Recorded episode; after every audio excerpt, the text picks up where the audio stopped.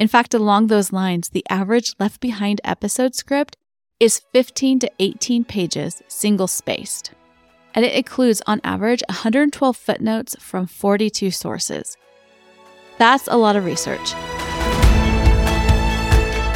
Hello, Anastasia Harmon here. Thanks for joining me for Left Behind the Scenes.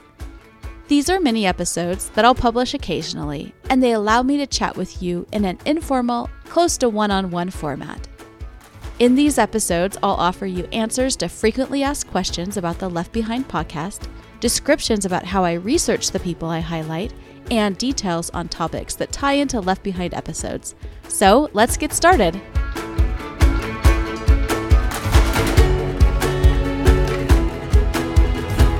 I am particularly excited about this episode because it marks the one year anniversary of the Left Behind podcast. I can't believe it's been a year since I nervously and with great trepidation pushed publish on that very first episode. Eight people downloaded it that first week, and that was just amazing to me. Now, since then, listenership has grown by leaps and bounds. So I thank you for tuning in each week and being part of this unprecedented journey. Now, I published that first episode of Left Behind on Monday, January 30th, 2023. I chose this date for a very specific reason. It's the anniversary of when the Cabanatuan POW camp was liberated on the night of January 30th to 31st, 1945. And among the men liberated that night was my great grandfather, Alma Sam, who, as you probably know, is the inspiration for this podcast. So, January 30th is an important date in the overall Philippines World War II history. And it's important to me specifically. Personally, I've always memorialized that liberation anniversary, and that's why I chose it for the launch date of the Left Behind podcast. So now, on that date, I also get to celebrate the podcast's accomplishments in helping to tell these men's stories. So let's take a quick look at what we've accomplished in the past 12 months. First off, this is the 43rd episode, and that means if you've been with me from the very beginning, you've listened to 26.3 hours of stories about the people left behind when the US surrendered the Philippines. And to take that further, it would take someone more than a full day to binge the entire first year. And actually, just for curiosity's sake, I looked up how many in class hours a three credit semester long history college course would take, and it's 42 to 45 in class hours. So you're about 60% of the way through an entire semester of a World War II history class. And you didn't have to pay tuition. Plus, I did all the research and paper writing for you. In fact, along those lines, the average Left Behind episode script is 15 to 18 pages, single spaced. And it includes, on average, 112 footnotes from 42 sources. That's a lot of research. And as a researcher and historian, I think it's important to document what I found. So, no complaints here. Although I have to admit, I don't love writing footnotes, but I've come up with a few hacks to alleviate the documentation drudgery so I can spend more time on telling the story.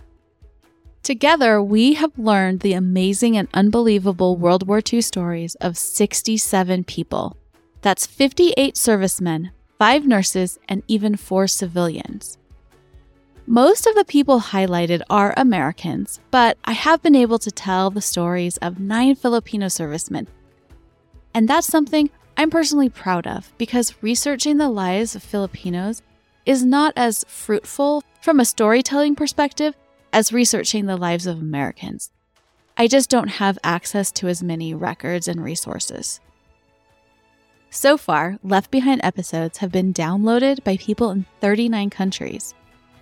The top five being the United States, the United Kingdom, Germany, Canada, and the Philippines.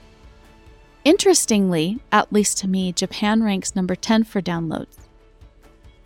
And so far, we've covered the initial declaration of war in the Philippines, Japan's first air and ground attacks on that country, the battle and fall of Bataan, and the siege of Corregidor.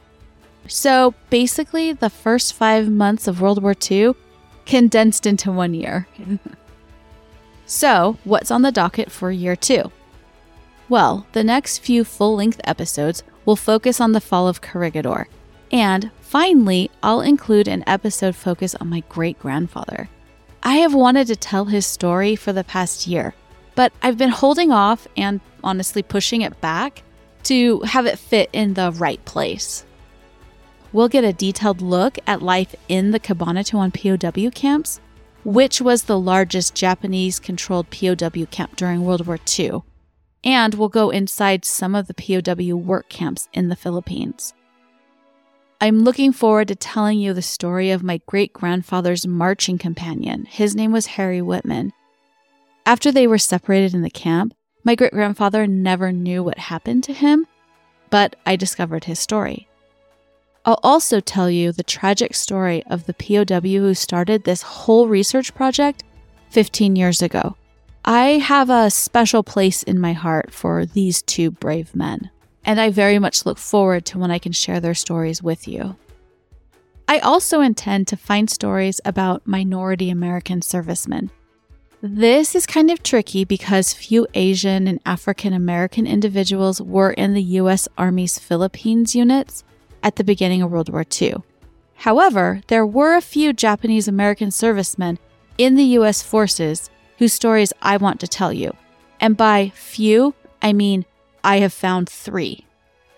Further, I'm trying to track down lives of the handful of African American servicemen I've come across. In early World War II, African Americans could serve in very limited non battle positions in the US military research has been tricky so far because they have pretty common names and trying to put the right man with the right name it can be complicated but i am pushing forward and i hope to be able to tell you some of these stories in addition there were quite a few new mexican servicemen in the philippines during this time many of those men have hispanic or native american roots and I know that they had to deal with prejudice and other similar things from their own Allied comrades. So we'll take a look into that unique and unfortunate dynamic.